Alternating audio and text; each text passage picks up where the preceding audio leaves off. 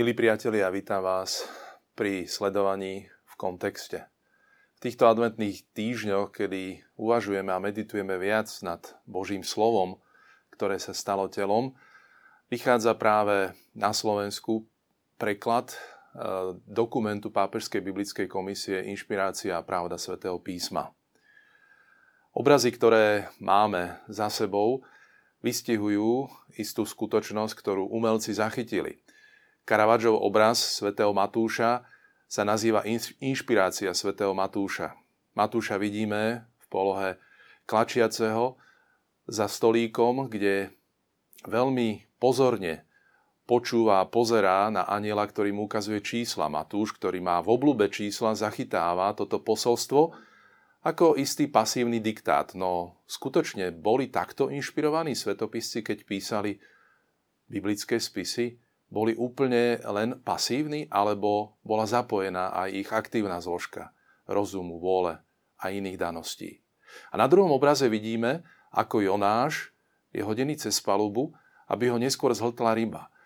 Nakoľko môžeme tento príbeh, ktorý máme medzi 12 prorokmi, pokladať za historicko pravdivý? Odpovede aj na tieto dva obrazy a na ich témy sa vám pokúsime dať v dnešnom kontexte.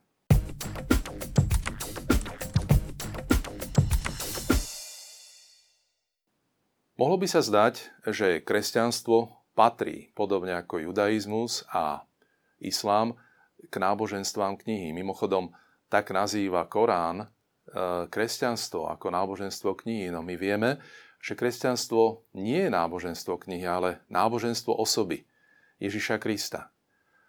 Zároveň však pre nás Božie slovo, starý aj nový zákon, je veľmi dôležitým prameňom Božieho zjavenia.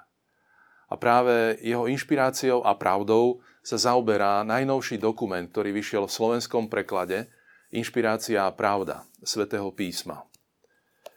Tento dokument pripravila Pápežská biblická komisia, ktorá bola zriadená v roku 1902 pápežom Levom XIII. Pápež určil tejto novej inštitúcii trojakú úlohu účinne podporovať medzi katolíkmi štúdium Biblie – Ďalej vedeckými prostriedkami vyvrácať chybné názory v matérii svätého písma a študovať a osvetľovať diskutované otázky a vznikajúce problémy na biblickom poli.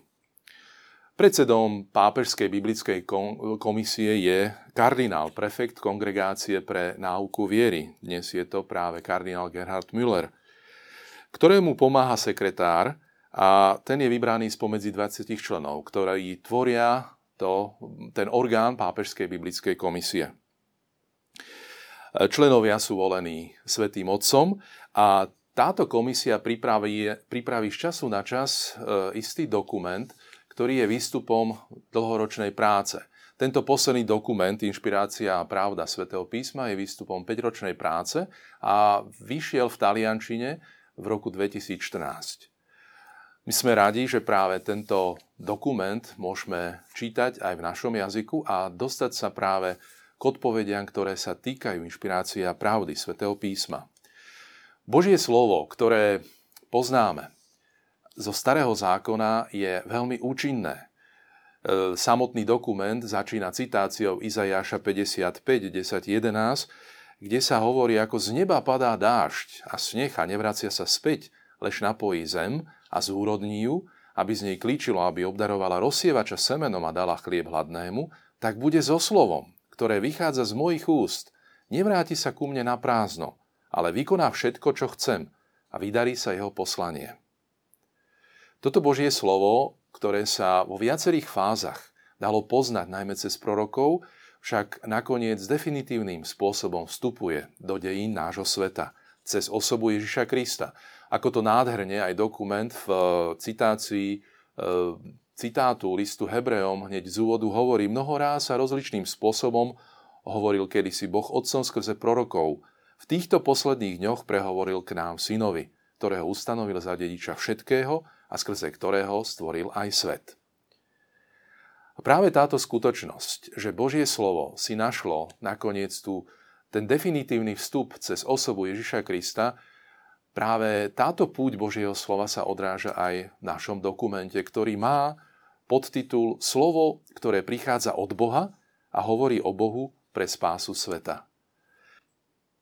Samotný dokument, ktorý si chceme priblížiť, je odpoveďou na podnet eh, pápežovi Benediktovi XVI, ktorý v exhortácii po synode o Božom slove, verbum domini, slovo Boha, bode 19 hovorí, že teologická reflexia vždy považovala inšpiráciu a pravdu za dva kľúčové pojmy cirkevnej hermeneutiky svätého písma – Napriek tomu treba uznať súčasnú potrebu primeraného prehlbenia tejto skutočnosti, aby sme mohli lepšie odpovedať na požiadavky týkajúce sa interpretácie posvetných textov vzhľadom na ich povahu.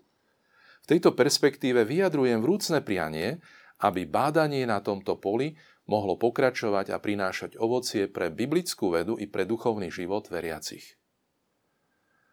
A práve v roku 2014 prichádza od Pápežskej biblickej komisie publikácia tohto dokumentu Inšpirácia a pravda svätého písma, ktorý prehlbuje práve tieto dve témy inšpirácie a pravdy Biblie.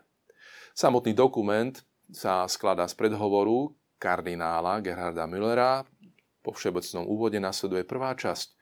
A práve tá sa zaoberá inšpiráciou. Svedectvo biblických spisov o ich božskom pôvode. To je titul prvej časti, ktorá ponúka svedectvo vybraných textov Starého zákona o Božom pôvode týchto spisov a svedectvo vybraných textov Nového zákona o biblických spisoch. V druhej časti sa prechádza k svedectvu biblických kníh o ich pravde. No a opäť dokument veľmi originálnym spôsobom prechádza svedectvo vybraných textov Starého zákona o pravde týchto spisov a podobne svedectvo vybraných textov Nového zákona. Tretia časť sa javí veľmi užitočná a veľmi podnetná, pretože prináša interpretáciu Božieho slova a jej výzvy. A ponúka práve pohľad na historické problémy v istej skupine textov, ktoré sú častokrát vo, v interpretácii týchto textov spochybňované. A odpovedá do istej miery na pravdu týchto textov, respektíve o čom je pravda týchto textov. Na, v druhej výzve tejto tretej časti sa zaoberá dokument etickými a sociálnymi problémami z tých biblických textov.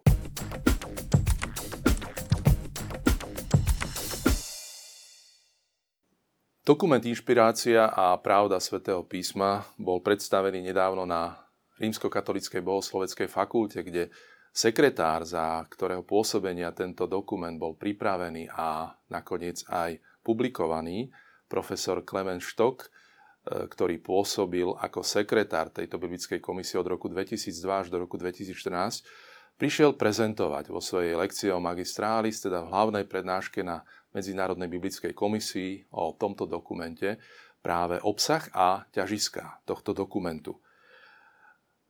My by sme sa teraz pozreli na samotnú inšpiráciu, o ktorej je reč práve v prvej časti dokumentu. Nemáme priamo veľa nejakých biblických svedectiev, ktoré hovoria priamo o inšpirácii, nachádzame dve a sú z pomerne neskorých listov Nového zákona, kde v 2. Timoteovi 3.15, 16 sa hovorí, celé písmo je Bohom vnúknuté a užitočné na poučanie, na usvedčovanie, na nápravu a na výchovu spravodlivosti. A potom nájdeme iné svedectvo v 2. Petrovom liste v 1. kapitole 20. až 21. verši. Predovšetkým však vedzte, že nejaké proroctvo v písme nepripúšťa súkromný výklad, lebo proroctvo nikdy nevzniklo z ľudskej vôle, ale pod vedením Ducha Svetého prehovorili ľudia poslaní od Boha. Svetopisci sú teda tí, ktorí konajú na podnet Ducha Svetého. Sú to inšpirovaní autory, ako bežne nazývame týchto svetopiscov. A práve aj v tomto dokumente bude pohľad na inšpiráciu v duchu dogmatickej konštitúcie Dei Verbum. Bude to pohľad na prácu týchto inšpirovaných autorov. Práve tému inšpirácie rozvádza aj základná teológia a v duchu citátu, ktorý preberá aj samotný dokument, E, inšpirácia a pravda svätého písma, možno povedať, že na napísanie posvetných kníh si Boh vyvolil ľudí a použil ich tak, že oni uplatnili svoje schopnosti a sily, no on účinkoval v nich a skrze nich, aby napísali ako skutoční autori všetko to a len to, čo on sám chcel. Teda inšpirácia nebola nejaký pasívny diktát Ducha Svetého, respektíve aniela, ako sme to videli v Karavadžovom obraze. Ale bola to aktívna práca týchto svetopiscov a teda aj oni, popri Bohu, sú pokladaní za pravých autorov týchto spisov. Ak chceme zistiť, a o to sa pokúša dokument, ako samotné biblické knihy vidia Božiu aktivitu, ktorá je základom ich vzniku, Musíme venovať veľkú pozornosť práve prvkom a náznakom, ktoré zdôrazňujú vzťah medzi Bohom a ľudským autorom a ukazujú konkrétnym, ale tiež aj odlišným spôsobom, ako Boh vedie človeka, pomáha mu a núti ho, aby svedčil o tom, čo Boh chce, aby to bolo napokon oznámené. Dokument sa zaoberá istou vzorkou biblických textov, kde poukazuje práve na tento Boží pôvod samotných biblických textov. Podľa knihy Exodus, Boh na Sinaji, hovorí priamo k ľuďom, ktorí však zo strachu žiada, žiadajú Mojžiša o sprostredkovanie.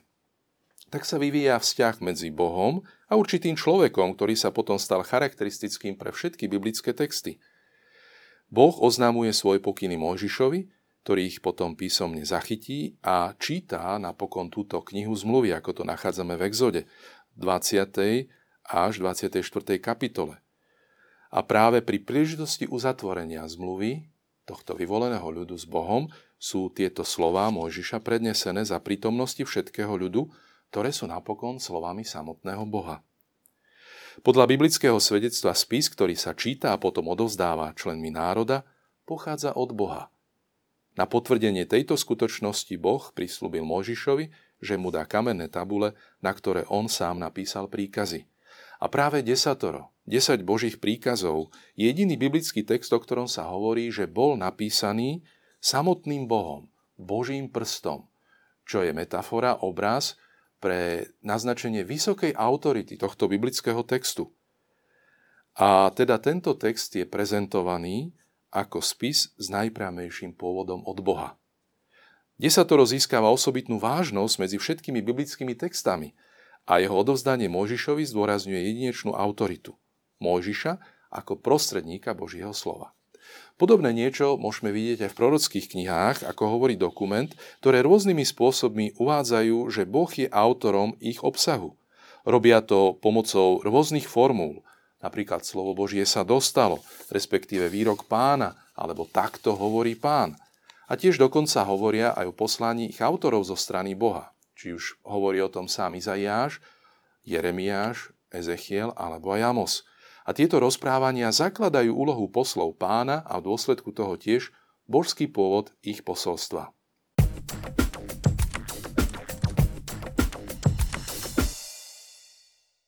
V druhej kapitole dokumentu Inšpirácia a pravda svätého písma sa zaoberá dokument biblickou pravdou.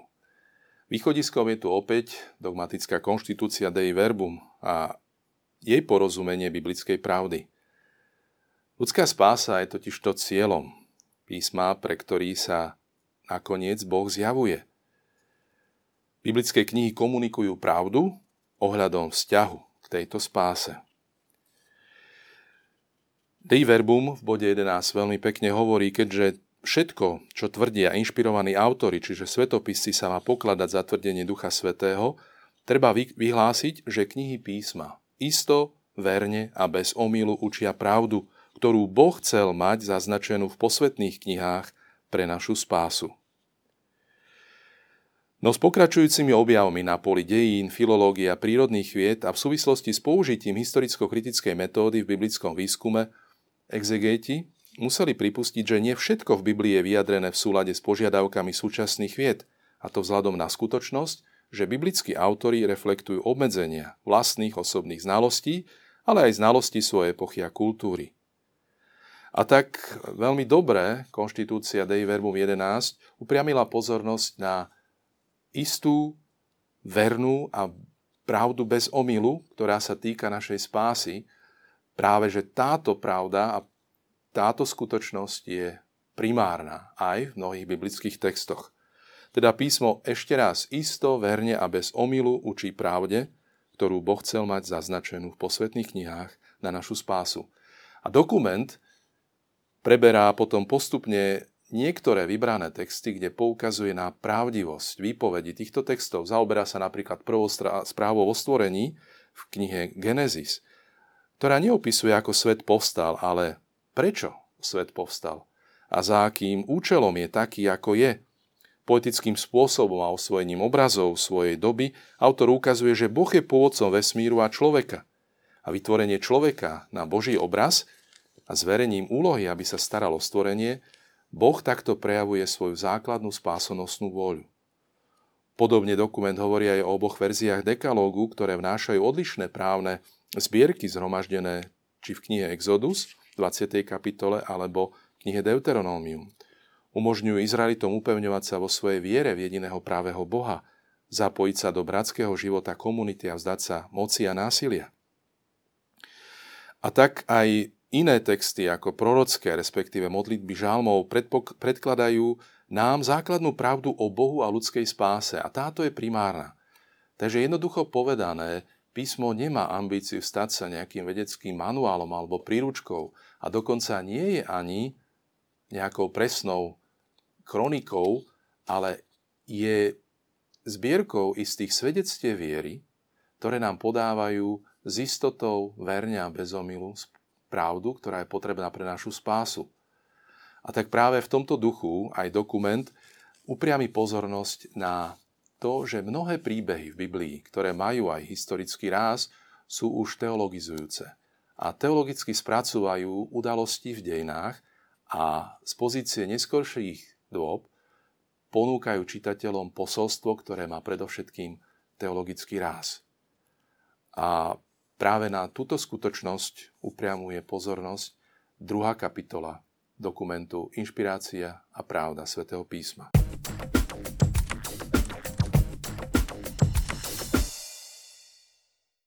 Tretia časť dokumentu hovorí o niektorých výzvach pre výklad Božieho slova.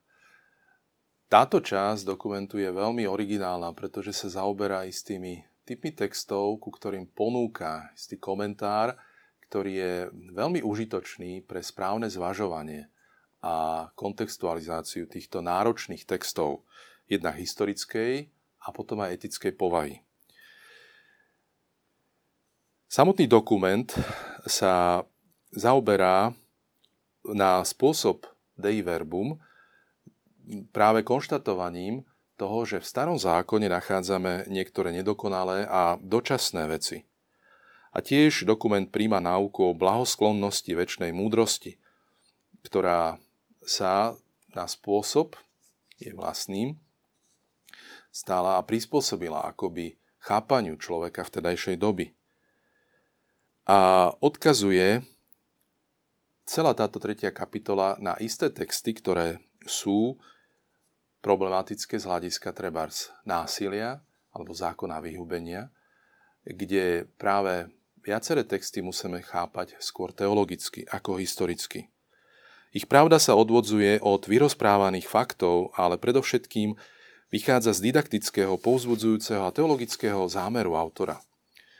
No a dokument predstaví potom isté pasáže, ktoré či už je to z príbehu Abrahámovi, respektíve veľký zázrak prechodu mora, ktoré môžeme chápať ako spracovanie dejín jednak veľké postavy Abraháma, ale aj dejín vyvoleného ľudu, ktoré čitateľom vtedajšej doby prinášajú silné teologické posolstvo, podľa ktorého keď budú žiť a podľa ktorého keď sa budú správať, tak zakúsia tú skutočnosť, ako zakúsili protagonisti týchto textov.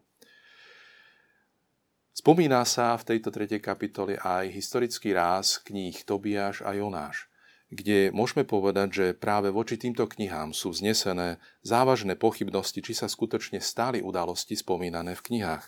Kniha Tobiáš patrí k mudroslovnej tradícii a ako poučný a povznášajúci príbeh odporúča tradičné postupy židovskej zbožnosti. Kniha Jonáš je trošku iného rázu. Je to prorocká kniha a nielen detaily, ale aj štruktúrárne prvky, ktoré nemôžeme považovať za historické udalosti, tejto v tejto knihe nás vedú k tomu, že interpretáciu tohto textu môžeme chápať ako imaginárnu, obraznú kompozíciu s hlbokými teologickými obsahmi. Niektoré nepravdepodobné detaily, ako napríklad, že Ninive bolo obrovské mesto s rozlohou na 3 dní chôdze, môžu byť považované za nadsázky, za hyperboly. Spomedzi štruktúrálnych prvkov je nepravdepodobná jedna kryba, ktorá zhltne Jonáša a vo svojom bruchu ho udrží nažive 3 dní a 3 noci a potom ho vyvrhne. A jednak údajné jednomyselné obrátenie Ninive, o ktorom okrem iného nie je žiadna zmienka v asyrských dokumentoch. Spomedzi teologických tém prítomných v rozprávaní zdôrazňujeme dve. Ako hovorí dokument, obsah prorockého posolstva nie je neodvolateľným výrokom, ale ide skôr o vyhlásenie, ktoré sa obmienia v súlade s odpovedou tých, ktorým je adresované. Teda Boh môže zmeniť svoj plán, ak človek Bohu odpoveda adekvátne. A po druhé, poexilový judaizmus charakterizovalo napätie medzi tendenciami zmierlivejšími a univerzálnejšími a práve táto kniha univerzálnu tendenciu spásy všetkých národov, aj teda pohanského národa, obsahuje.